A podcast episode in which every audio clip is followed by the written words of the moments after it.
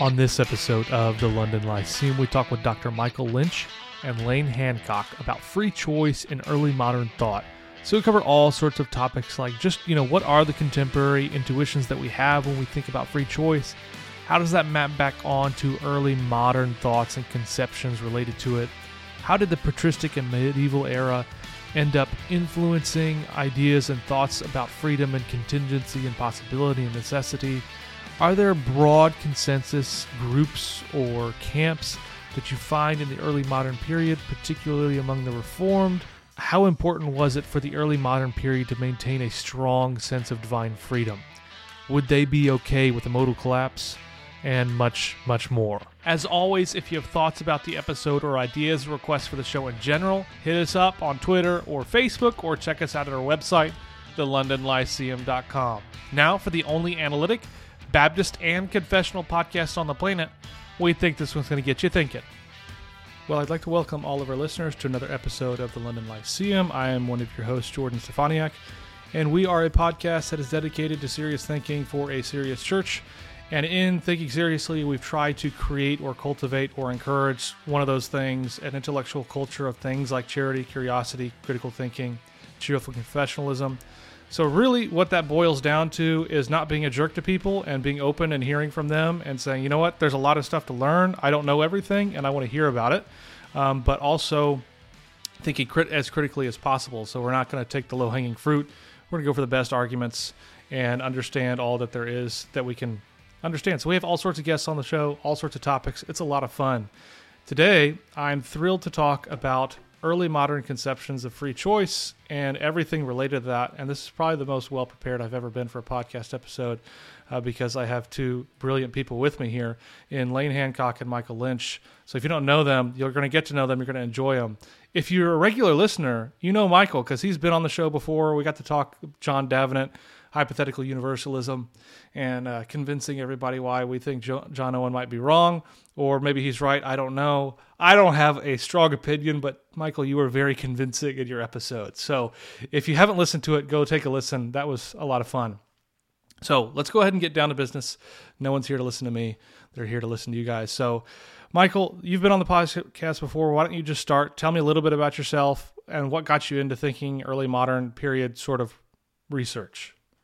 Yeah, so um, I work for the Davenant Institute. Actually, currently, I'm teaching a course on free choice. So this is uh, an area that I've been doing a lot of reading about. Not so much uh, in like um, medieval or uh, modern thinking regarding free choice, but particularly early modern discussions of free choice. And so um, I've just been interested in early modern theology for a long time, and so that's why I'm interested. And you, Layne? Yeah. Uh, first, thanks, Jordan, for having me on. And second, um, I appreciate how much London Lyceum has taught me while I uh, do the mundane uh, dishes and the chores and whatnot. You've introduced London Lyceum has introduced me to lots of really fascinating people and expanded my theological horizon. So for that, uh, thank you. Um, yeah, my name is Layne Hancock. I'm a PhD candidate at the University of Notre Dame, studying moral theology. Although um, my dissertation is on Jonathan Edwards. Uh, it is co-supervised by um, Jerry McKenny, who's a moral theologian, and Sam Newlands, who uh, is a philosopher. So I'm having to do a little bit of both and um, uh, for Edwards, uh, philosophy and theology, and really have been interested in this topic even before I chose my dissertation topic. I did exam an exam topic that ran um, chronologically through uh, free will, free choice, uh, divine will, divine freedom, and theodicy from basically Suarez to Kant. Um, not every, obviously not every single figure there, but um, some of the main ones: uh, Suarez, Descartes, Leibniz, Spinoza, and obviously the early modern Reformed. Actually took uh, um, Professor Lynch's uh, early modern uh, thought class, and we had a great time. So glad we could take the show on the road here. That is awesome.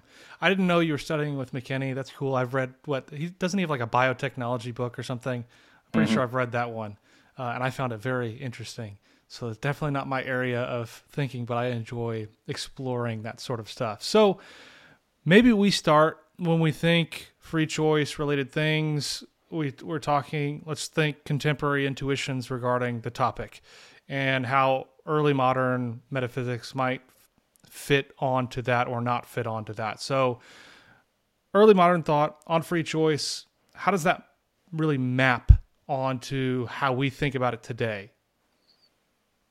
That's a lame question. yeah. Um, yeah. Thanks. Uh, thanks for that. I think uh, so. This is the throat clearing part of the of the of the state of the question, I guess. But one of the things that um, uh, one of my professors said, which really strikes true, is if you want to get at because there's such a plurality about metaphysics and um, ontology and like what what's a cause like some of the basic first principles in early modern philosophy once you get outside of the schools is just so up for grabs that one of the best ways of framing of asking the same question is to zoom out and ask like what are the conditions what are the necessary and sufficient conditions for responsibility for attributing praise and blame uh, to a particular person? Because if you ask free choice about if you ask whether or not somebody just hands up hands up or down does somebody affirm free choice or free will um, you can sort of you can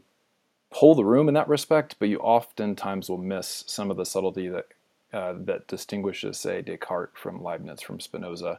And these are all the outside the outsiders which we won't be focusing quite as much on but just to say generally if we want to scoop up the most and retrieve the most possible um, conceptual distinctions for retrieval and for use today it's probably better to think about this conversation as when we when we think about free choice and free will as a subset of a larger um, early modern conversation about the conditions for responsibility.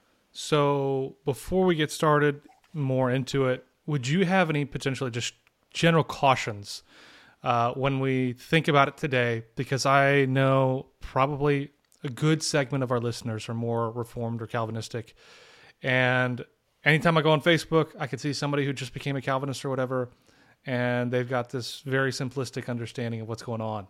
So, anything that we should be conscious of as we proceed into this conversation? Yeah, I, I, I do have a couple.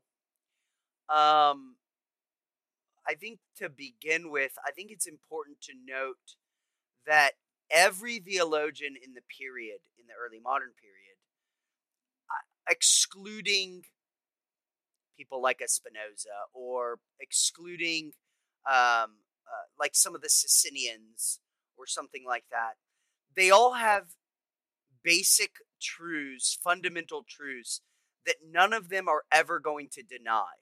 So, like, they all believe God has foreknowledge of everything, um, uh, of all future events.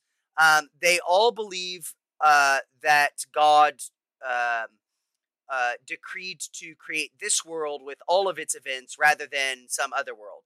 They all believe that there's at least s- some d- uh, dependence that all secondary causes have on the first cause, which means that they're all generally going to hold to some sort of divine concursus. Right? Um, and this excludes certain later developments, uh, Lane, you know, kind of uh, as we've been talking about this, right? So there are certain live options and there are certain not live options. So in 1650, among a Roman Catholic or a Protestant, a, a good kind of confessional one, right? Uh, deism on the one side and occasionalism on the other are not really live options. One denying secondary causality, and one basically saying that the that secondary causes have no real kind of relationship with the first cause once the first cause creates right um and so um i think it's just important to remember that um they're not asking every question conceivable or debating every question conceivable they're debating and asking questions within a limited set of assumed truths that everyone agrees on, right? Um, and so there are there are live questions and live options and not, and so, and then I suppose the other bit would be that you should never presume that the ways that terms are being used today are being used exactly the same way by these early modern folk. but that's that's kind of an obviously historical question, and that rings true in any uh, when you're doing history at all. Yeah, no, that yeah. makes sense. Go ahead, Layne. Yeah, I was just going to throw uh, in uh, two more things. One is, uh, you know, determinism, libertarianism, compatibilism. All these terms are very frequent and come uh, very quickly to the primary sources. And one of the things that uh, we had discussed is sort of like not um, foregoing that or saying that these are anachronistic or that these like are somehow um, that the primary sources are uh, should not and cannot be labeled. I think they can, but I think the, pedagogically um, uh, it's best to sort of work slowly through the complexity of these primary sources and let them sort of surprise you with the ways in which um, all the commitments that Mike just delineated uh, might be fleshed out. Um, and if I were to address myself, like many years ago, whenever I started uh, thinking about these types of questions, I think the simplistic way to put it um, would be something like this. In the early modern period, uh, this entire debate, Roman Catholic, Jesuit, uh, Dominican, Reformed, Lutheran, Arminian, like whatever, wherever you are, the whole debate is a dimmer switch, not an on off switch, right? So when I was much younger, I thought it's like either predestination or free will. The light is either on or off. But in reality, like if you read widely and charitably across all these sources, what you find is actually uh, a superabundance of both ands. Um, uh, people inheriting this sort of Augustinian axiom that we ought to say yes to both divine foreknowledge and human freedom, and then thousands of models that sort of bloom out of a commitment to harmonize those things, which they everyone in the field takes to be biblical deliverances. Um, so the whole debate is a dimmer switch, not an on-off switch. Yeah, no, that, that's helpful. So as we move into the early modern period, they're not in a vacuum. They've got patristic medieval sources that are informing their views. I imagine. What are those main fig- Who are those main figures? What are those main important axioms? Like you mentioned, Augustine already. Is he the main figure? Is Thomas? Is Scotus? Who who who are the main players influencing just the discussion as we move into it?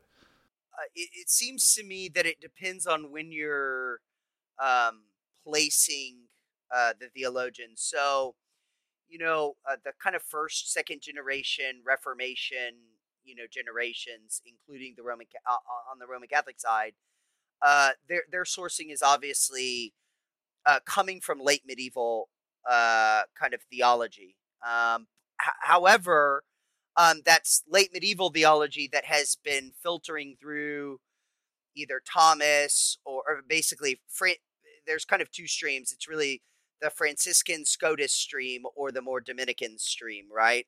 Obviously.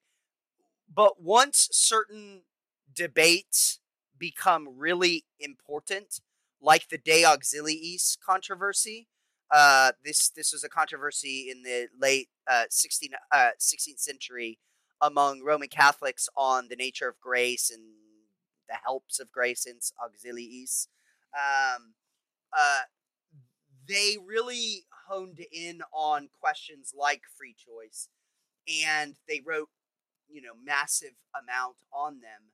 Um, and it's really that uh, discussion that really uh, sets the stage for I, the high Reformed Orthodox period, and then the you know kind of a higher scholasticism that's reading these earlier guys like um, someone uh, uh, like Banez, Domingo Banez, or Al- Diego Alvarez.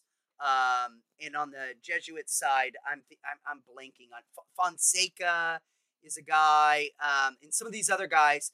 And then like Suarez comes onto the scene, and again, it, it really is Roman Catholics who are reading from, you know, say Thomas all the way through the late medieval period into, uh, and, uh, I mean Scotus as well, like the, both of those streams, Scotus and Dominican, uh, coming in, and then you have the De Auxiliis controversy where you get this sharp debate between certain Jesuits and certain Dominicans who are being very careful, but kind of going their separate ways on free choice. and then the Reformed Orthodox are just trying to uh, enter into the debate insofar as uh, what they think is biblical and true and faithful to history and etc. And so um, the main the main the main guys are um, you know we might say you know Scotus, uh, Bonaventure, uh, and Aquinas in the medieval period. There, there are other names that come up quite often. I mean, uh, we were talking about um, who were we talking about? Layne, uh, the one that uh, uh, Suarez uh, goes after. Um, Banez. No, no, no. He goes after the on the other side, more like general causality, general. Oh, uh, Durandus. Yeah, Durandus. Yeah. Right. Um, you know, some of these other names are like guys that these are names that often get uh, entered into these such uh, in, in these discussions. But once once the De Auxiliis controversy happens, it's those guys who are really setting the agenda because the Jesuits have their guy like Molina, right? And the Dominicans have Alvarez and Banez, and then all the other discussion kind of really flowers from those guys because those guys are already aping from the early, taking what's you know necessary from the earlier guys and kind of expanding Layne. No, oh, sorry, I didn't mean to interrupt. I was no, no, I was, no. I'm I was done. just I'm flagging. Uh, well, I wanted to um, uh, back up a little bit and say when I referenced the Augustine, Augustine was arguing against Cicero that we should have to choose between one of these two options, namely that the that the gods for Cicero, but God uh, for Augustine has exhaustive foreknowledge of uh, future events, and that humans have free choice. That's City of God five nine, and it's sort of the paradigm by which the rest of the tradition walks. And so I just um, it's taken me a lot of time to figure out how does this tradition work and how does it operate because and this is one point in which um, I'm, pro- I'm, I'm again speaking to my younger self about the relationship. Um, there's more of a methodological point about how to get analytic philosophy and analytic theology stuff to relate to scholastic theology. So the sheer scale and scope of the scholastic tradition arguing about free choice is enormous. So here's a couple of stats so Lombard's Peter Lombard's sentences are four books that include 182 distinctions across almost a thousand pages. That's the church's textbook for almost a millennia. And what it is is a compendium of all these short sayings from patristic authors, um, very often tied to key scriptural loci. So, insofar as Lombard is scriptural, the entire scholastic tradition continues uh, to both return to him and to the biblical text. I mean, if you look at Aquinas's question on predestination, uh, prima pars, question 23, almost all of uh, all of the sed contra authorities there are either pulled from Romans 9, or they're pulled from the late Augustine, or they're pulled from uh, Ephesians 1 and Titus 2, 5. So this is a thoroughly scholastic but also biblical exercise that keeps building on itself. So from Lombard, you get Aquinas' Summa, which is structured into three parts, 614 questions, then subdivided into 300, uh, 3,125 articles. And so when we come to the Summa, and when we come to, there's less people that go to Lombard for uh, lots of different reasons. There's lots of analytic philosophers, and analytic theologians who go to Aquinas. It's it is possible to write an entire book on just uh, the the second part of the summa to the detriment of the first part, or like just ignoring it or, or bracketing it. So a lot of uh, I think what Mike and I are stressing in terms of like reading um, bracketing intuitions about all the isms and reading as much as you can from the scholastic tradition before we come up with evaluative judgments of whether whether we like it or not is meant to sort of get uh, it's meant to sort of correct for a picking and choosing. Like somebody will really like you know the summa of the prima pars, but totally ignore the the you know the the second part um, on free choice. And um, the devil's in the details in terms of figuring out do these models of free choice and free will work. Um, but the scale is something that tends to be very foreboding for students. Yeah, no, it, it definitely feels foreboding at times.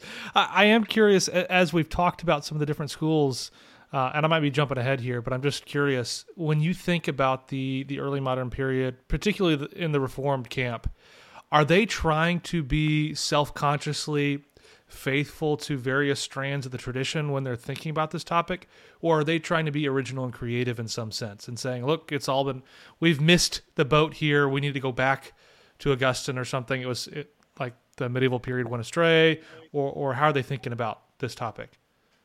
I generally think that uh, the Reformed Orthodox um,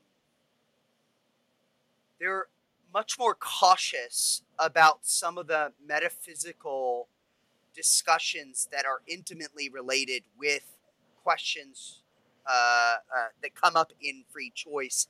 So you you will uh, LeBlanc.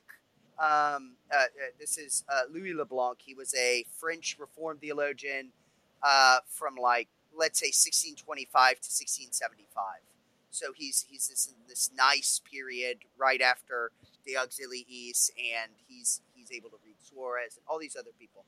Um, he begins by saying that the Reformed generally um, spend a lot less time on some of the metaphysical questions related to free choice and are, we might say, more concerned with the theological uh, questions related to free choice. So, whereas you will find in a uh, Roman uh, Roman Catholic uh, early modern scholastic text them dealing with all these uh, questions related to the nature of the will and the nature of the intellect and their relation between the two and these sorts of things, you will get Reformed addressing generally those sorts of questions, but they're more interested in like assuming that we have free choice, assuming that we have uh, uh, that that that uh, there's some relationship between the intellect and the will with regard to the uh, an act being free and these sorts of things. They like to move the discussion rather quickly to things like how did the fourfold state of man, how is the fourfold state of man related to that, or how do, how is how is free choice um, uh, related to uh, divine foreknowledge, and how does free choice relate to divine concursus? And how does free choice relate to the divine decree right? Um, so it's kind of the theological problems that they're interested in and the theological questions more so than the metaphysical ones. And they i think it's fair to say that they let the roman catholics do that work for them perhaps the argument would better be said that the roman catholics did that work previous to them because I think the important thing to keep in mind here, I was reminded as I was teaching this uh, today, in fact, that um, the uh, a professor of metaphysics at a university. First off, these universities in these Protestant places are just getting off the ground. And so the very first type of faculty that they're going to have is theological faculty, because of course that is what makes their their their um, uh, schools, their universities, distinctive. And so the, the first thing will be is to put in a theological faculty. Uh, it is often the case that the philosophical departments don't get actually put in till later. Indeed, uh, someone noted to me that it wasn't until 1640 that the University of Leiden got their first metaphysics professor in metaphysics. Right? That is uh, in part of it was because Utrecht already had one. So students that wanted to study metaphysics, they just go hear lectures over in Utrecht, and then they come back to Leiden and do their work at Leiden, and that that was it. Um, and so I think that this is kind of, I, I yeah. So um, novelness isn't something that is easily attainable when you don't even have a professorship for metaphysics whereas you do at these old Catholic universities, and so they can spend all their time studying, you know, one discipline like metaphysics and and writing on it. So Layne may have more to say about this, but uh, uh, yeah, I came I came prepared with exactly one hot take, and here it is: the most important metaphysician for early modern Reformed free will and free choice debates is a Spanish Jesuit. Um, and what I mean by that is uh, Francisco Suarez. So again, sorry, this I, I, promise this is also the last time I'm going to stat drop, but just the size of Suarez, uh, his metaphysical disputations, like needs to um, sort of like be put on the table so that it can be uh, viewed in its proper like Catholic uh, context. Like everyone is using Suarez, like everyone is using Suarez's disputation on metaphysics. Um, he, he, Suarez cites over 247 authors across over 7,000 citations. The Omni Opera printing runs 2,000 pages double columned, right? So when this gets printed in 1597, as Mike said, every uh, you know theologian who wants to know what's the nature of a secondary cause, um, uh, a, a sort of an anachronistic question, but uh, nonetheless a, a, a, relevant one is um, they would have asked like, how do you avoid necessitarianism? How do you avoid Hobbesism or Spinozism? How do you figure out the modal transfer argument? Well, if you go to Turretin, that's only four pages, and it's filled with distinctions, but you don't, um, and the distinctions don't.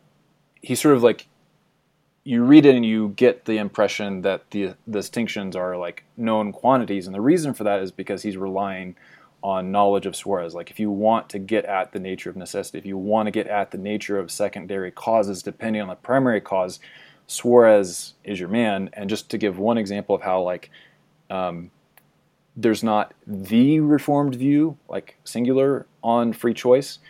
Um, for my exams, I, I sort of worked through um, the generational adoption of Suarez's metaphysical disputation. So the first first generation I forget which Dutch university, it may be um, the one that Mike just mentioned. Um, first generation just teaches straight Suarez, just teaches exactly a Jesuitical, uh, air quotes, uh, theory of secondary causality. Second generation teaches it uh, as being true for like mundane acts, but not true for salvific acts. Third generation, the notion of physical premotion, which I'm sure Mike can define later on, comes in and then the fourth and fifth generations that come after that splinter off into like Cartesian metaphysics and Lockean metaphysics. So what Mike said is true absolutely for the time period up to 1650s and 1670s. But once you get past that, once you get past Descartes in the 1640s, you have this super abundant um, blossoming of reformed metaphysical systems that go after Locke, they go after Descartes, they go after Leibniz and Wolff, they go off in all sorts of directions. So again, um, it is a hot take, but it's true. Suarez is arguably the most important metaphysician during this early time frame before the reforms start revising and um, building upon him. But it's all a collective Catholic metaphysical enterprise, except for the you know the Socinians and the people who want to like de- deny divine timelessness and divine passibility and all that kind of stuff. Well, I I love convincing historian related people to give hot takes. That's my favorite thing to do on the podcast. So, oh, if I'm going to push the knife in a little bit more, you've mentioned Suarez, you've mentioned Lombard is pretty important. In my own sort of like pop reform circles, those names aren't mentioned as we need to go read them and retrieve them. Why is that the case? Why is it always all 24/7 it's Thomas Aquinas? What like what happened to Suarez? What happened to Lombard? Translations. You yeah. have translation you have translation of most of Thomas and indeed we're about to have all of it. I mean in, in the next 10 years we'll have everything translated by Thomas. Um, and access, right? It's easily accessible as well. Like you can just look up Thomas in English and then you can find all the works just right there, right? Um, Suarez is translated a little bit, uh, not much, just a little bit, and it's in books that no one knows about, published by St. Augustine's Press in South Bend, Indiana. So only people from Notre Dame know about it. Go buy the books. yeah. Again, if, if you're gonna have Turretin on your shelf, indeed, have have right next to it uh, uh, Freddoso's translation on efficient causality, disputations 17, 18, 19, and his translation of Suarez on creation, conservation, concurrence. And then go get and then go get Freddoso on Molina and divine knowledge. Yes. Yeah, I mean, just absolutely brilliant um, stuff. So yeah, I mean, part part of it is is there's no Latin, and then um, no one knows because no one reads in these sources to begin with. I mean, uh, the person that's picking up Turretin, how many of them are tracking down the sources that Turretin? Yeah, exactly. So, anyways, I mean that's that's the bottom line is is that Turretin's easy, easily accessible for the reform person, but most of the other things he's quoting that's not accessible to you, um, unless it's like Augustine or something. Yeah. So. And so the, the, the reformed metaphysicians that do exist, like Franco Burgersdijk or Adrian Heereboord, who were the metaphysicians for the following people: John Locke, Benedict Spinoza, and Jonathan Edwards. Their writings are enormous because they're like Suarez plus plus. So it's 2,000 pages of double column print plus what Burgersdijk and Heereboord wanted to add on top of that.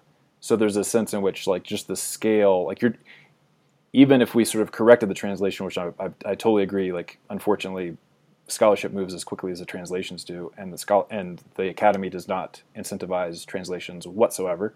Um, so that trend is not going to change. Um, the conditions under which we would get like a resurgence in reform scholastic metaphysics would have to be, I don't know, there'd have to be some super, super rich uh, person who's willing to endow a decades long translation uh, society towards that end. We need we need Robert Baron's General Metaphysics. yeah, he was an Aberdeen doctor, hypothetical universalist. Says out front, I agree with Suarez and Fonseca on general concursus. Yet this is a dude that holds to absolute predestination, reprobation. He's uh he's a reformed Anglican anyways, completely amazing, completely based. No one knows. He was he was known in the period he was being read. Actually, he was read by like uh, later, you know, like after it was published, like people cite him. LeBlanc citing him in France, but the book wasn't published in France, so like he got access to it somehow. So all that to say is, is that you know there are works out there. There were, there were, uh, and and that book's not too long. It's like 350 pages um, of Latin.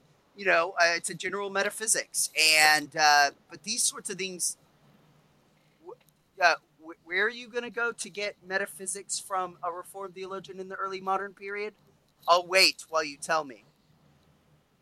Uh, Francisco Suarez. Yeah, exactly, exactly, right, and only and only that which has been translated, right, yeah. which is only a little bit. So, yeah. anyways, or Penner or something like that, whatever he's done. So all that yeah. to say is is that uh, um, yeah, that this is my point is is that you know lots of these conversations are had without any awareness of like what these guys actually believed in metaphysics because no one actually reads any of these metaphysicians and then as Layne said once you get some of these major later 17th century figures i mean it like goes wild.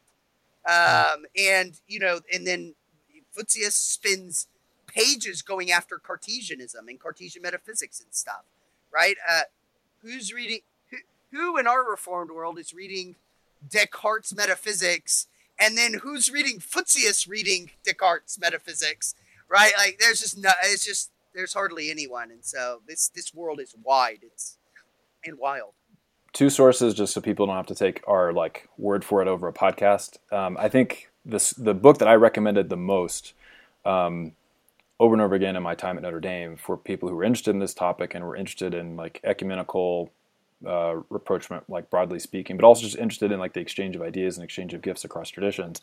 The most important was Beyond Dordt de Auxiliis, which is a it's unfortunately a Brill volume, super expensive, but at the same time, it's co-author. It's a primarily historical book, um, and it gives you uh, it's written by Roman Catholic and Protestant authors. Uh, I think everyone's a Muller student. Mike wrote a review for it. So th- that, first of all, that book is great. And then the second thing I was I was going to add, um, Mike mentioned uh, Sydney Penner. For people who are like, you know, let's let's see let's see what Suarez is actually up to if he's worth all this stuff that um, Mike and Layne are hyping him up to be. You can Google Sydney Penner and Suarez, and you will get his webpage where he where Sydney is doing the yeoman's work of translating bits and pieces and really interesting pieces on um, from uh, Suarez's De Gratia, um, where there'll be questions like, does the will always to follow the last judgment of the practical intellect and sort of all that sort of stuff. Um, so there have there have been like strategic translations, um, but again, uh, it's all, all, all thanks due to Sydney. Cool. Yeah, Sydney seems super awesome. So I don't know. Years ago, I was writing an essay and I didn't know what in the world I was doing. So I just emailed Sydney. No idea who he is really, other than he's like footnoted in some stuff I was reading. Super awesome. He's like replying with these massive replies, telling me yeah. all this stuff. Super cool. Um, keeping on free choice. Like we, we've mentioned quite a bit of terminology. I- I don't know. It probably makes sense to to pause just a little bit and hit the timeout. So freedom, contingency, possibility, necessity, like diachronic, synchronic contingency. I imagine most theology students who go and pick up a book like Richard Muller's Free Choice, or I don't remember the title, in Early Modern Thought or whatever it is, they start seeing these diachronic, synchronic stuff, and it's like, what in the world is going on? So maybe just help me, give me that lay of the land a little bit as we think about freedom and move forward towards thinking more just distinctive camps in the Reform period. Like, how are these terms being used? So I would not start with Muller. Muller would be one of the last places I'd start with. Um, the the first place I would start if if this was a let's say a, a fairly well educated but someone who just hasn't really read anything in this field, early modern reformed uh, freedom uh, or reformed thought, like uh, uh, on free choice. Like, what am I saying? What I'm saying is, is that you should go read Reformed Thought on Freedom, which uh, is a book edited by some uh, students of Antoine Vos, who was a, a, a philosopher, kind of theologian philosopher who wrote on Scotus, uh, um, Scotus.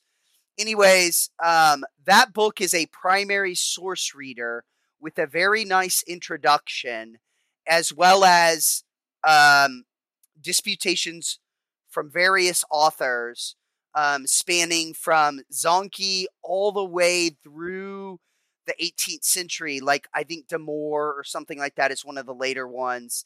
Anyways, um, helping you to get a sense of the way that these things are talked about by at least the Reformed. But to be honest, if you read them and you read the book carefully, actually what you'll find out is is that this is pretty much the way everyone talks, um, including the Roman Catholics. Except as I noted to you, that the Roman Catholics do more the they also talk a lot about the philosophical side of things, which none of these disputations do too heavily.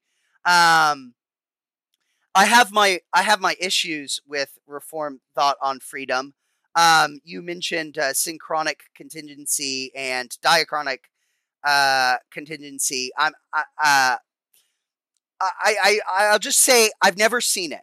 Um, in all of my reading of early modern theology, I've never once, in their discussions on free choice, even in their discussions of how how like uh, free choice relates to divine foreknowledge or something like that. Um, and and I at this point I, I feel like I've read a considerable amount. I've never once seen them ever make the distinction that the Reform Thought on Freedom editors make between this uh, that there was Aquinas and Aristotle held to um, diachronic contingency and that um, uh, where where in, in, the kind of uh, uh, the uh, principle of plenitude uh, where every possibility must be actualized these sort i never see any of that discussed among the early moderns and instead what i see are someone like leblanc saying Thomas and Scotus on their definition of free choice is basically the same. L- literally, that's what they'll say. Um, they do not see any major fundamental difference. They define it basically as freedom from coercion um, and uh, basically willingness or spontaneity or something like that. Um, uh, and so they they are not seeing it. So what, whatever whatever um, someone like Antoine Vos and some of the Reformed Thought on Freedom folk think about that story in the history of ideas, I do not see early modern theologians or philosophers saying that same story or recognizing that same story. That doesn't mean that uh, the Reformed Thought on Freedom folk are wrong in their reading of Scotus and Thomas it would just mean that none of the early moderns picked up on it, or at least self consciously picked up on it. Uh, because I never see them addressing that as an issue. They never talk about time relative to a choice, except to say things like in acto uh, in actu primo or uh, in actu secunda or uh, they'll talk about uh, us having um, um, uh, uh, simultaneity of potency, but not potency of simultaneity. Um, they'll talk about those sorts of things that are somewhat related to time. But apart from that, I never see them talking about the, you know, how Aquinas has this one view of uh, of choice that means that the possibility the possibility that that in um, at any particular time you only have one option at any particular time or something like that. Whereas in scotus he allows you to have two options at the same time at at any particular time or something like that.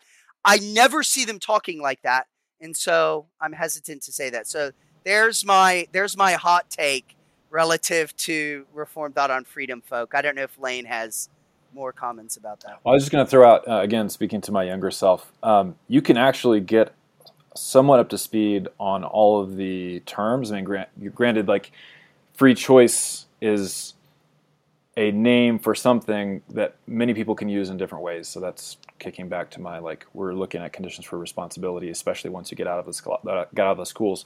But uh, the reading list is actually not that hard. I mean, you start with Aristotle's De Interpretatione, that's about 14 pages. Then you read uh, uh, book five of Boethius's uh, Consolation of Philosophy about uh, different kinds of necessity. So uh, Aristotle gives you um, how do the gods know future contingents? What's the relationship between future propositional future propositions of value? And then Boethius comes in and sort of comments on that.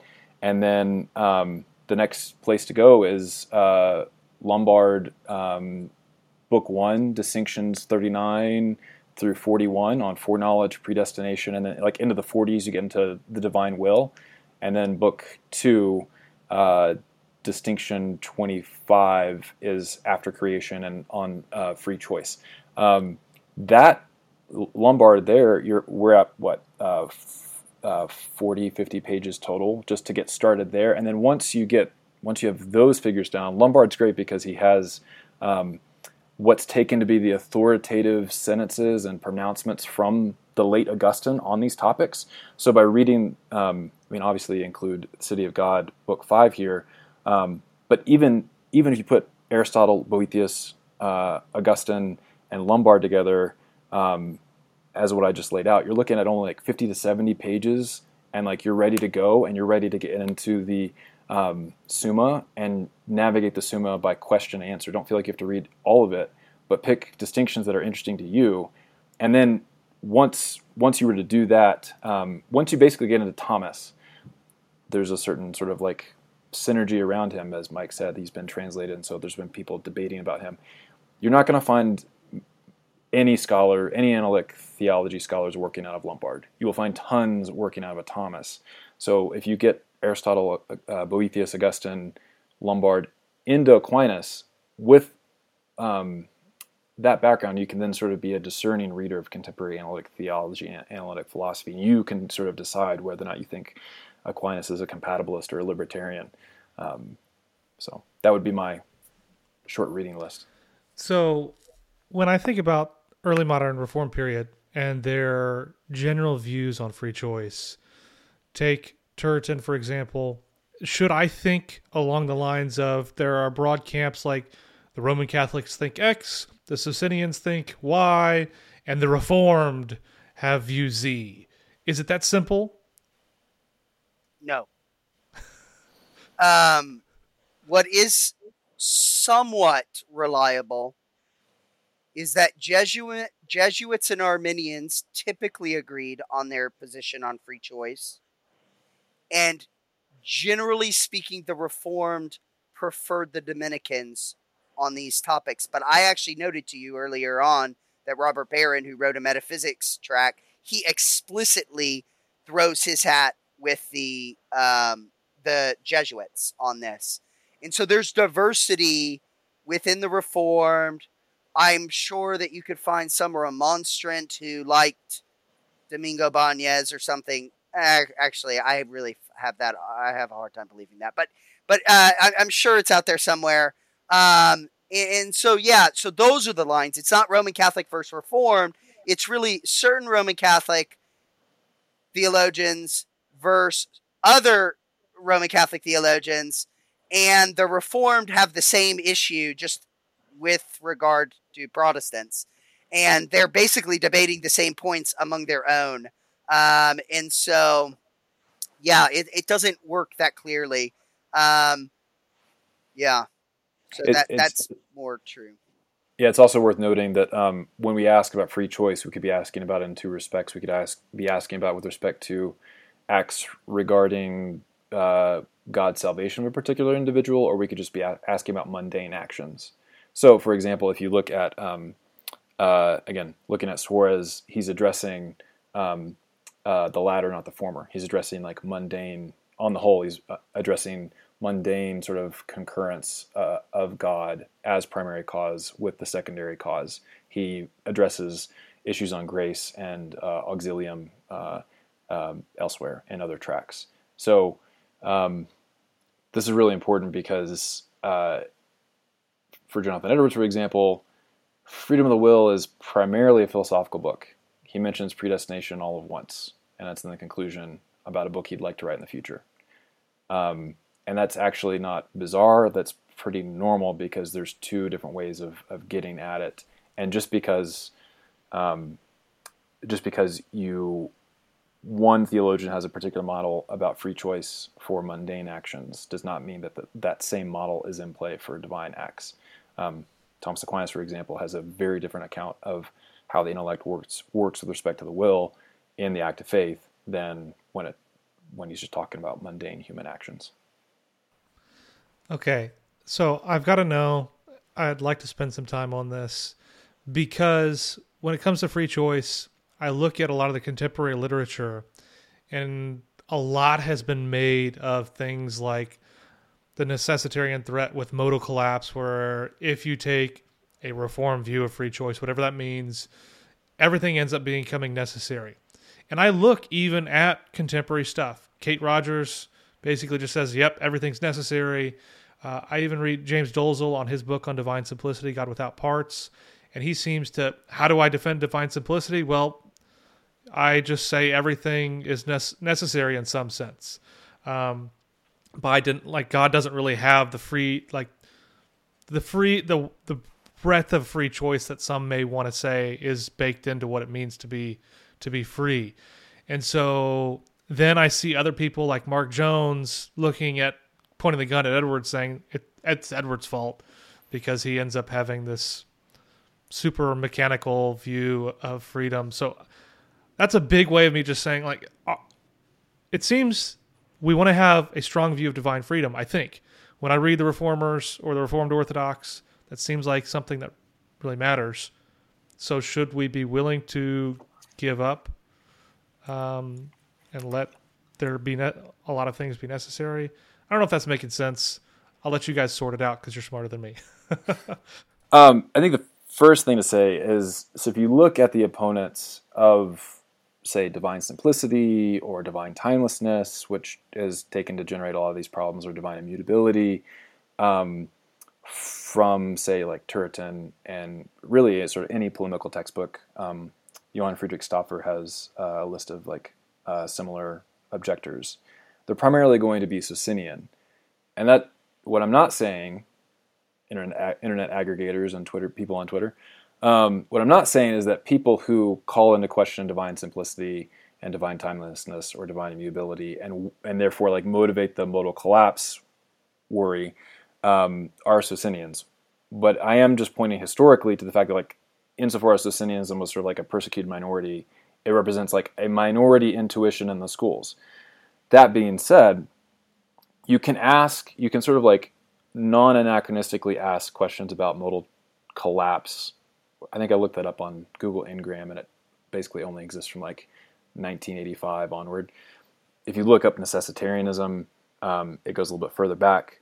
But the chief um, boogeymen um, from the early modern period that are taken to be to sort of like just accept and put out there in argumentation um, as being pro necessitarian are Spinoza and Hobbes. And those guys are like, so you have Spinoza, Hobbes, and a couple of Socinians. It's just a minority intuition. So it could be the case that some school of Salamanca or Genevan Academy theologian wrote like a thousand page d- disputation on divine simplicity and against uh, Spinoza. I know that I think there were a couple of um, those kinds of articles written by the Genevan Academy once Spinoza sort of like made his way into France.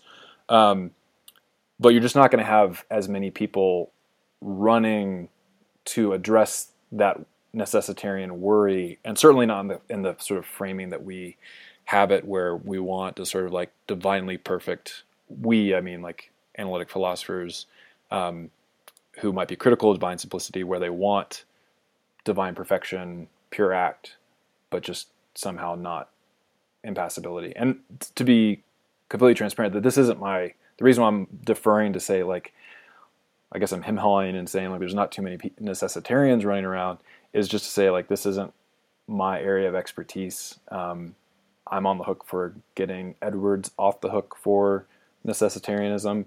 Um, but even he is like far later than the stuff that I think is thicker and more rich that Mike knows. So with that, I like hand the baton off to Mike. Before Mike, before you go, so you think you can get Edwards off the hook for necessitarianism?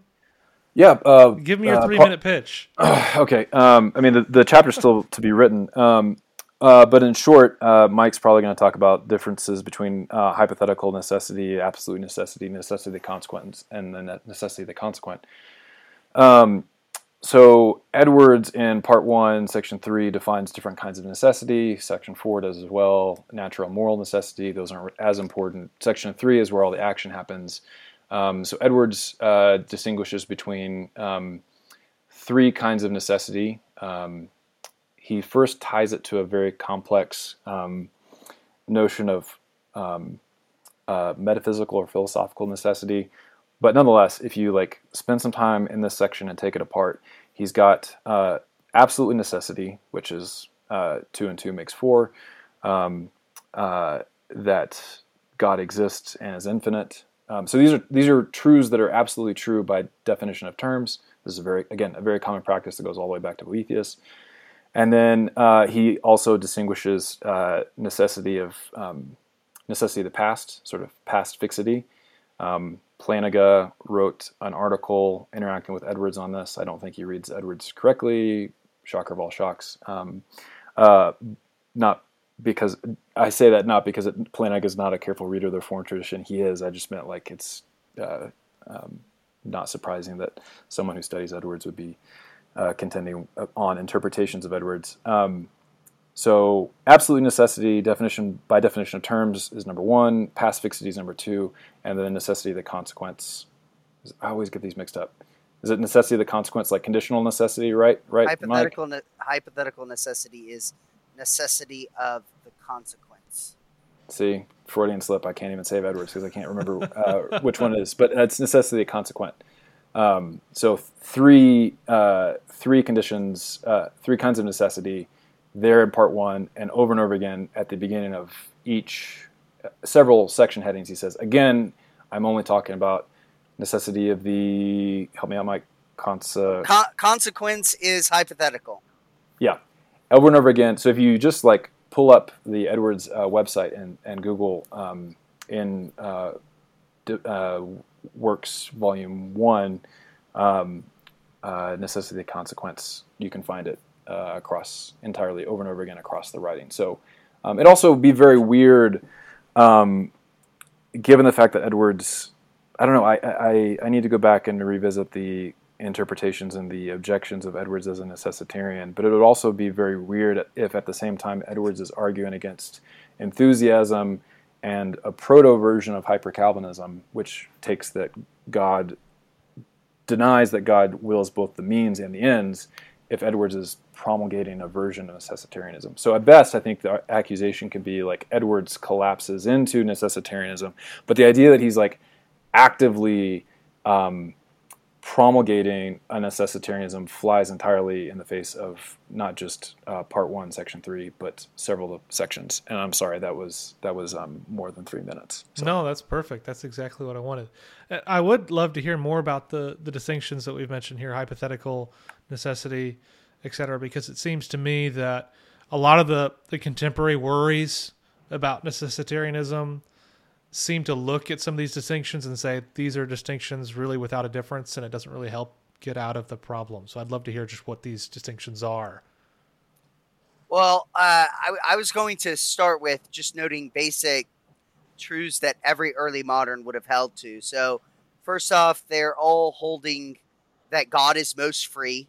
He mo- has most absolute freedom, right? So he's not like being forced the only thing that he is not free to do is basically, uh, uh, as noted, like mathematical truths are generally outside the realm of changeability.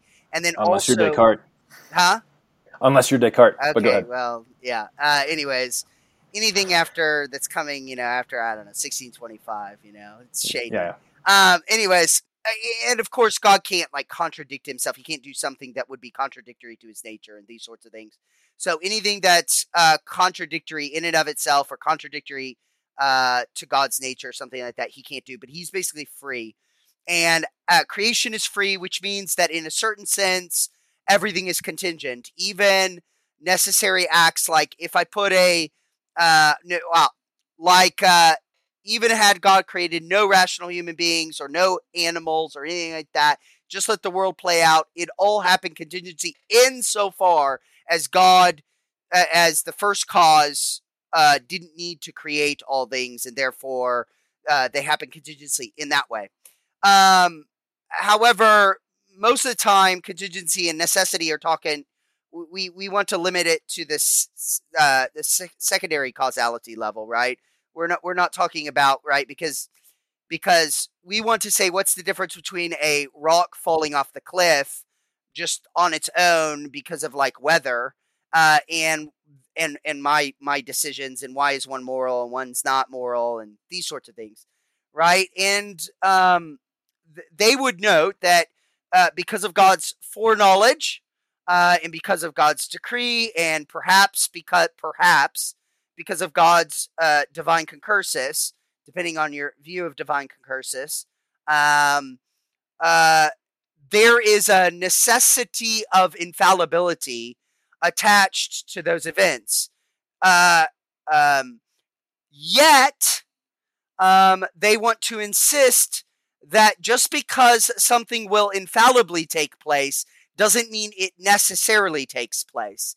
Uh, they they want to say things like um, a contingent act can be both uh, er, can be uh, be both it will take place uh, per God's foreknowledge of the act, or per God's decree of the act, or per God's uh, uh, uh, physical premotion, or whatever, right? Or we might even say it's going to take place um, relative to the last judgment of the practical intellect, uh, or uh, um, you know, or whatever. Uh, but at the end of the day, um, they're going to say that um, that's that's a that's a hypothetical necessity. Um, there's still um, uh, it's not an absolute necessity for a couple different reasons. One, uh, God uh, created us with potencies to multiple effects at least as rational creatures. And so, whereas lightning, uh, in a partic- any given particular situation, if it hits a tree, given the situation that it's in, you know, um, uh, the weather situation that it's in, it's only has the potency to destroy that tree or to hurt that tree and to burn that tree, to scold it, to break it apart.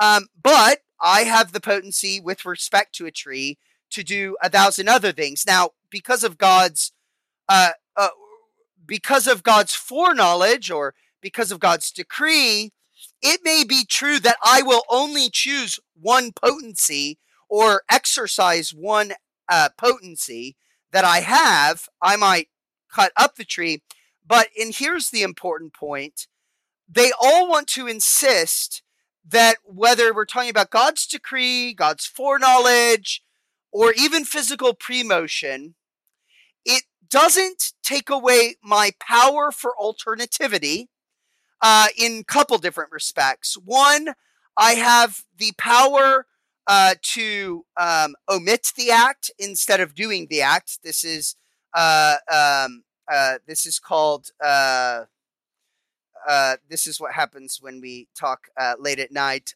Terms, um, co- free. We we have freedom of contradiction, right? I can do an act or not do an act, and I have freedom of contrariety. I can uh, choose to do A or choose B or choose C or choose D, and um, just because it's the case that if it's true that God wills that I choose A,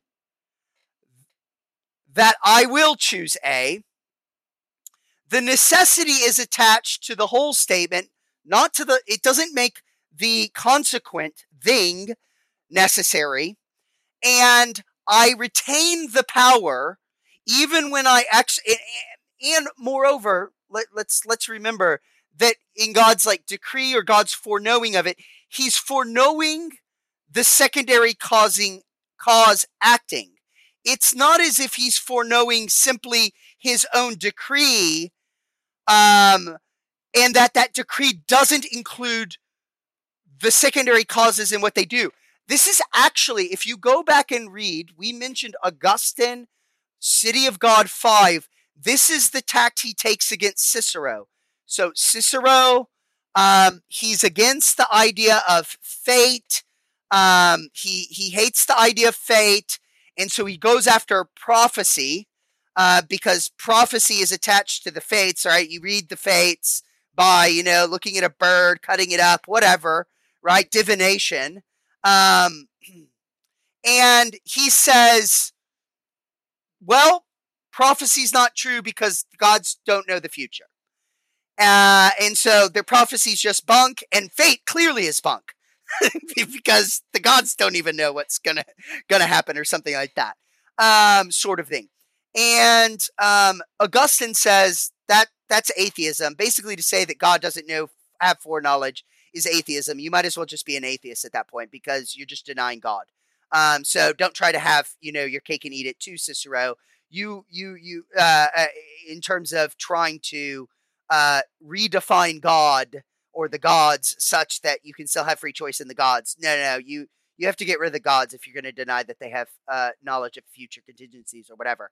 Um, uh, but Augustine says in response, one of the things that God's foreknowledge has is not simply um, everything that will happen, but how those secondary causes act, whether necessarily or freely. So, like a rock falling on the ground, uh, necessary, or we might say like a bird picking its, or no, we, uh, a dog going on a hunt is what I saw earlier today in one of the early moderns. Right, uh, the dog goes on a hunt, and once he's on the hunt, there's no choices involved. He just acts out of necessity. Right, those he knows those causes, but he knows those causes as done that way, and then he also knows those causes that are free, and that would be like human actions and these sorts of things. And so there's this whole edifice of trying to understand that, like, like you really do need to be able to make sense of Westminster Confession of Faith, chapter five, verse uh, second section.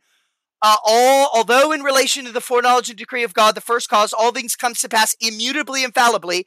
That's a that's that that for them is this hypothetical necessity that's a necessity of the consequence. Okay. Yet by the same providence, he ordered them to fall out according to the nature of secondary causes, either necessarily, freely, or contingently. And that's what they held. So now you may say, I don't, I don't, I, I don't buy the distinction, or I don't think that you can really hold to divine foreknowledge and human freedom, like that's like squaring a circle or something like that. Well, they also address those objections, right? And so those objections would need to be heard. I've read multiple objections in the past couple of days exactly related to that objection, right? And so all that to say is is that they address many of these objections, whether or not it's to a satisfaction of a of a modern philosopher is well.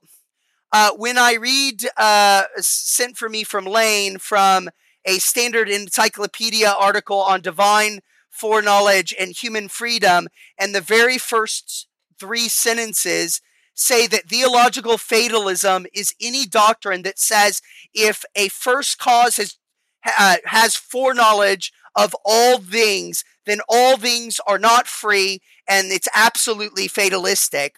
Well, then that's every single theologian from, you know, the first century AD, the Apostle Paul, all the way up to the Socinians, basically.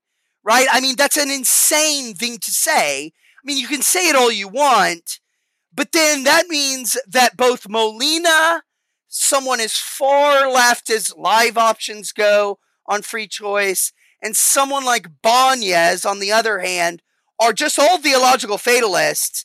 Who cares what they said relative to how divine concursus happens, relative to how divine not foreknowledge happens, because they all agree that God has not, uh, a certain knowledge of future contingencies. So it's over. It's already over in the first three sentences of the dictionary of this dictionary. And so these are the sorts of things I read, and I think to myself, these conversations. It, it's it's not as if I think the one is stupid and the other's not. It's that they are so far away from understanding each other that if they and and they they have such extreme differences of presuppositional kind of assumptions, you know, kind of lay, you know, uh, kind of uh, kind of running with the way that they use these terms, whether determinism, fatalism, whatever, that it seems like it's like um it becomes kind of mean tr- trying to have that conversation is meaningless unless you first assume the sorts of theological assumptions that everyone is making in the period and then judge them by those criteria. Like, I mean, yeah, if holding to simplicity means you're a determinist and everything's necessary, well, okay, from an analytical or a modern theological perspective, you can have that opinion all you want, but just know that that would basically throw under the bus a large swath of the Christian tradition, right? And and and then that's and then they're all determinists and you know, necessitarians. And so this is kind of my concern is is that I'm not quite sure what the what the payoff is. If if the payoff is simply to make philosophical sense of how God can be pure act while at the same time all things not being necessary or something like that. I understand those concerns. And I, I would actually suggest that most of the people that are having those conversations are probably not well versed in the medieval and early modern discussions of those topics because they did address those topics, albeit in a way in which they're just never going to jettison simplicity for the sake of avoiding necessitarianism. Indeed, I see oftentimes uh, some of these theologians saying, um, I, you do not have a lot of cons- over, they're not overly concerned by the sorts of things that modern philosophers seem overly concerned about, like God being too much involved wait, God's getting too involved here. No, no, no. I mean, they're just not concerned with that. They want to have God as mo as much involved with the world as possible, with allowing for free choice and uh, us not being robots, you know, sort of thing. But like apart from that, right? They want to involve. They are not scared of involving God into places. But of course, modern philosophers like uh, that's that is not a that is not a um, uh, an impulse, right? Is let's get God involved as much as we can, and then carve out room or space to make sure that we hold that human beings are free or something like that. But this is the way that they'll talk, and so okay, yeah. so there's all my hot take because uh, um, me riled up.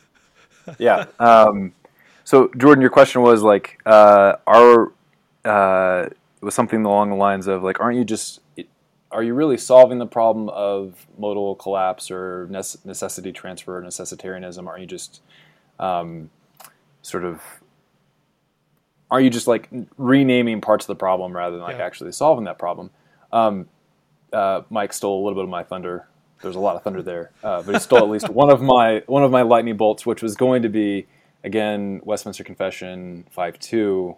Um, God by the same you know the first cause by the same providence order orders things to fall out uh, to, to, the nature of secondary causes either necess- necess- necessarily, freely, or contingently. Um, and then we have uh, Summa uh, Prima Pars, question 19, Article 8. Uh, I answer the divine will imposes necessity on some things willed, but not on all. The reason uh, of this is some have chosen. Uh, the reason of this, some have chosen to assign to intermediate causes, holding that what God produces by necessary causes is necessary, and what He produces by contingent causes contingently. Uh, this does not to seem like a sufficient explanation. And then from that point on, you know, Aquinas in that article and really uh, there and then in De Potentia um, unpacks what I've just sort of taken to calling like multimodalism. Like what you're asking, um, or like what the analytic philosopher is pushing at, and I think it's a fair push um, to ask of these sources to like deliver on is their commitment. I think it's primarily a, a, a faith commitment um, that's downstream from like biblical texts where um, you know uh, you you want to keep necessity and contingency together. Um, my like gut response, having not done um, an enormous amount of like trying to get the two like analytic philosopher objections to meet up with the medieval and scholastic material, is just to say like, look, why um, the nature of the first cause uh, creating, sustaining, conserving, and concurring with created entities is like just as mysterious as the notion that the divine will has uh, the ability to cause things necessarily and contingently. Um, this is like my placeholder answer, which is to say, like once we press on any one particular point at which God relates to create the created order, I think we're going to get some like either spooky answers or some like very difficult um, uh, difficult things to reconcile. Um, but I wanted to bring up the like the similarity between Westminster and Aquinas, just to say like this is very much a Catholic project. We're all in the same boat together, having to say yes to uh, necessity uh, in certain areas of created existence and yes to contingency in different respects. Um, now, you may think that's sort of you know that's nice, a nice little scriptural like faith commitment, but that it doesn't really have any traction on it. For someone who's objecting on that uh, point, I would just say like, um, don't discount all the primary sources just because, you know, Mike and I don't have ready-made answers for some of the most pressing and most erudite objections. The Linda Zagzebski's uh, encyclopedia article I actually misread the first time through. So I think I do think she like uses uh, theological fatalism in ways that um, sort of like are very confusing and uh, somewhat frustrating for someone who's reading lots of Suarez and then trying to toggle back before, back and forth between um, that and the SEP.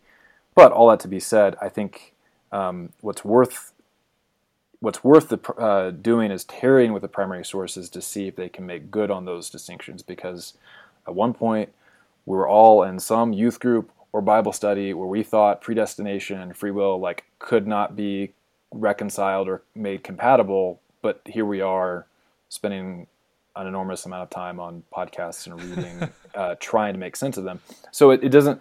The necessity and contingency thing just seems to be the same species of a type of faith seeking understanding where it's like we've got to hold these together and may you know may the best argument in support of that win and let's translate some sources along the way. That's good. I i remember when i first became a calvinist i somebody told me to read rk mcgregor wright. I don't know if you guys have read that book no place for sovereignty. And it's pretty much like just regurgitating gordon clark and basically free will doesn't exist. That's impossible just yeah. across the board. Uh, and me not knowing anything at all at the time was like, oh, that I must that must be the reform position. yeah. Finding out that's not the case was very helpful and enlightening.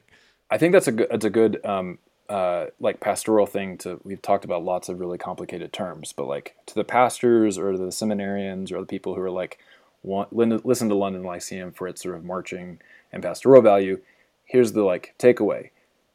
Your reformed tradition or, you know, really the early modern period has an abundance of conceptual distinctions and options for free choice and how to interpret biblical text and how to make sense of created uh, realities, secondary causes, and you don't need to be forced into a pop level like either or. Back to the dimmer switch versus the on off switch. Prefer the dimmer switch to the on off switch. You don't have to choose between free will and predestination. You can have both um, by reading the tradition. Man, this is this has been really awesome. You guys have been bringing the heat for me today, so I appreciate you doing that. Before I close up, I, I do want to ask one quick question. If you if somebody came and said, What is one historical source that I've got to read in the early modern period, reform thinking on this topic, who are you gonna say? I mean, I'm gonna. I got a hunch what Layne's gonna say, but I, I don't want to. what, uh, what was it? What were you gonna guess? I was gonna say you're gonna say Edwards just because you've been devoting. Oh no, no, actually oh, not. not. Okay, um, tell me that.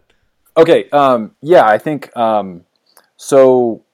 I, I feel like I've, I've, all I've been doing is handing down a syllabi. Um, but in addition to like the Aristotle Boethius stuff, um, William Ames basically writes his own version of Reformed sentences. Um, so that's like first level introduction. Like here's everything, um, uh, like in its in its proper place in its proper location. But he's going to give you terms that you may not, you may or may not understand. At which point you like bring in Turretin, and if Turretin leaves you unsatisfied about like n- naming different kinds of necessity, that's when you go visit Sydney Penner and Suarez. Um, so that would be like my uh, arising um, uh, through the uh, through the text um, in, in, order of like most convenient and most readily accessible. Uh, William Ames's Marrow of Theology, Francis Turretin's Institutes of Elenctic Theology, and then um, tracing out the more metaphysically speculative questions at the end. Um, if if they do English, I still think Reformed Thought on Freedom is probably the best introduction to it because it gives all the distinctions, and then you can read like little disputations from various people on it. Um, and I think you'll get a good sense if you read it carefully. You're not going to get everything uh, in a first read. Like if this is the first time you've picked up on this stuff, there's no way you'll figure out everything, but you get a general lay. Um, if if the person did Latin, I definitely know where they should go. They should go to Louis LeBlanc's disputations on free choice in his theological disputations. It's the, almost the only thing he ever published. Um, anyways, and uh, he has like 12 or 15 different disputations on free choice. Free choice, three on like free choice in general, then like a couple on free choice and divine concursus, then a couple on free choice and divine foreknowledge, then a few on free choice and the divine decree, then free choice relative to man in his created state and fallen state, and all these disputations. They're long, they're like 50 theses apiece, big old paragraphs. He, and what's great about him is, unlike the other guys who are doing more positive theology, he's doing more survey. So he's surveying the Roman Catholic and Reformed world and talking about how they answer questions differently.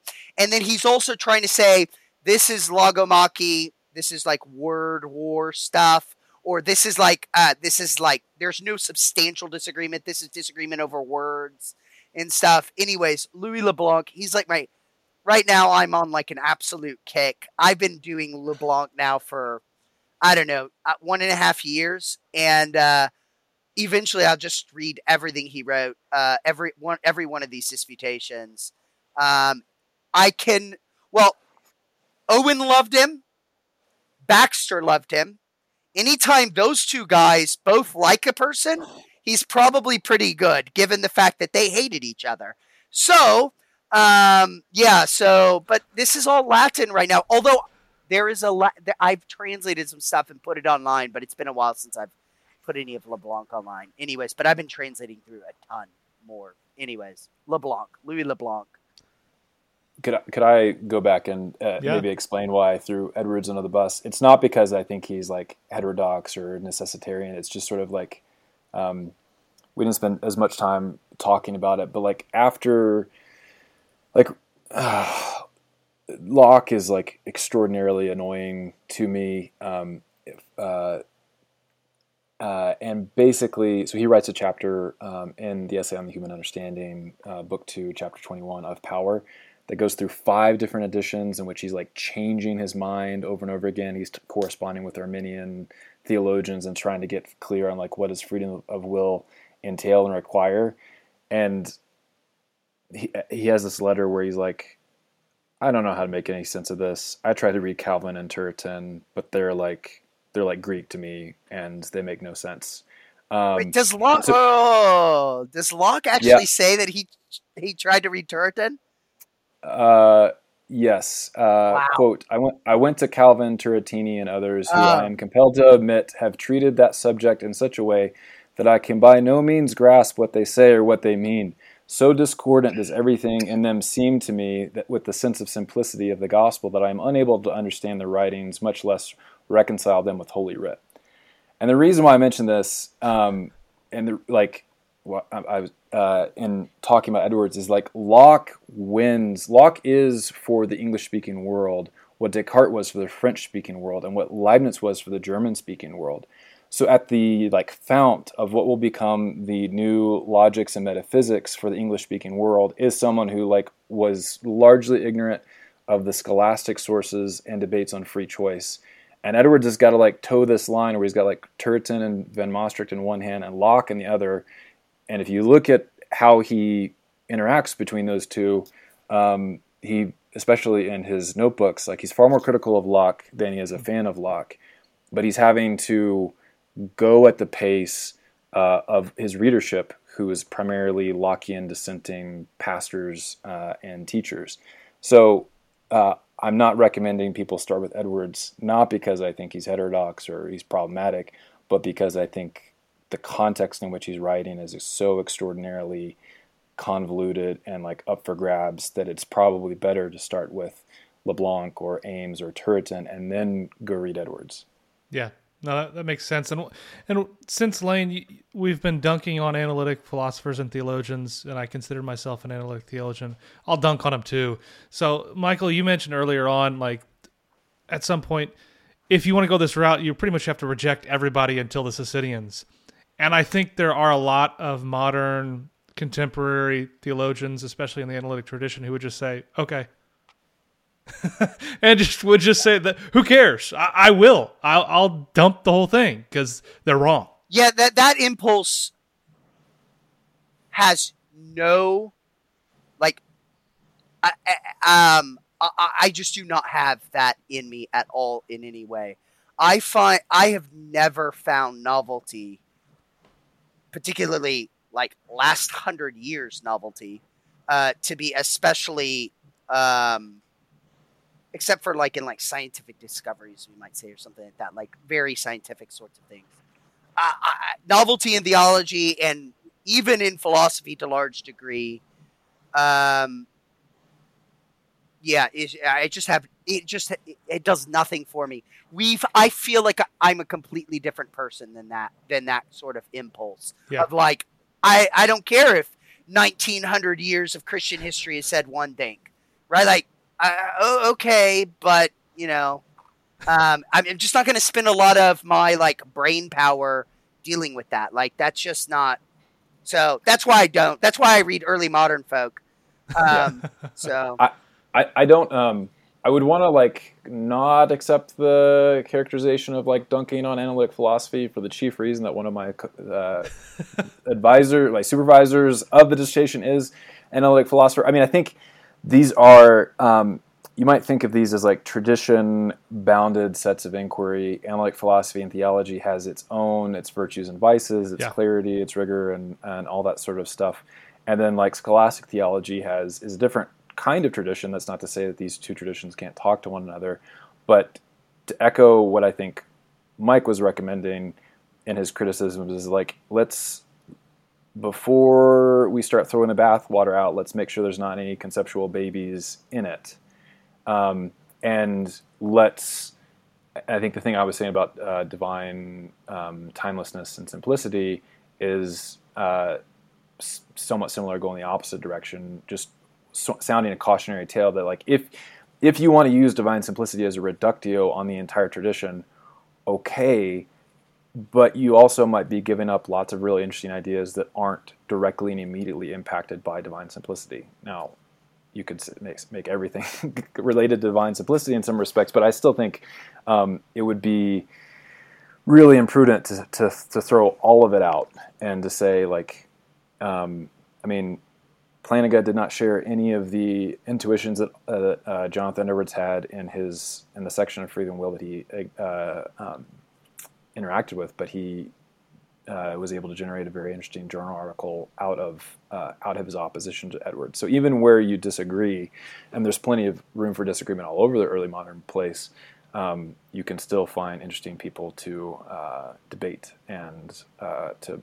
make one's analytic intuitions even sharper and clearer. Yeah. Um, so that's good. Yeah. No, I appreciate it. Uh, this has been a lot of fun. So clearly, we've got all sorts of gold here in the episode. So what I'll remind you is, Michael, are you teaching this course at any point relatively soon in the future again at Davenant? You're on mute. Yeah. I'm not. Um, I am. T- I'm trying to think. My next course is going to be taught with Timon Cline, and it's going to be on Richard Baxter's uh, political philosophy and political theology. So, uh, you know, uh, we haven't titled it just quite yet, but something like Richard Baxter's uh, vision of Christian nationalism. So, um, which is uh, sure to uh, um, please everyone. And, um, anyways, we're going to read. We're going to read Baxter's treatise on on the on a like Christian Commonwealth and some other things by Baxter. That's the next thing. I have a class on the Westminster Confession of Faith that I think I'm scheduled to teach coming up soon uh, for the Davenant Institute. But you can just like keep up with the Davenant Institute. Thanks. Cool. Awesome. Well, I appreciate you guys doing this. This is a lot of fun. I know everybody's been listening has definitely surely enjoyed it. So uh, follow their work. Uh, follow Layne as he continues to flourish and his finish his PhD program. Uh, clearly, he's way smarter than I've ever been at any point in my PhD program. So you know you need to pay attention to what he's doing. So no lie on a podcast, Jordan. Never. So this has been awesome. Thanks everybody who tuning in to the only analytic Baptist and confessional podcast on the planet, and we'll talk to you guys soon.